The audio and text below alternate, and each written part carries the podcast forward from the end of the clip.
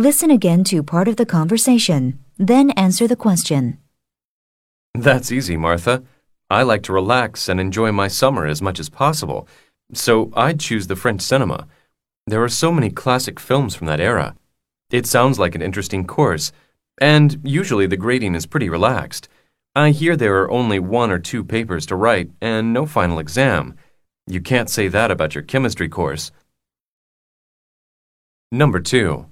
What does the man think of the marking system for the cinema course?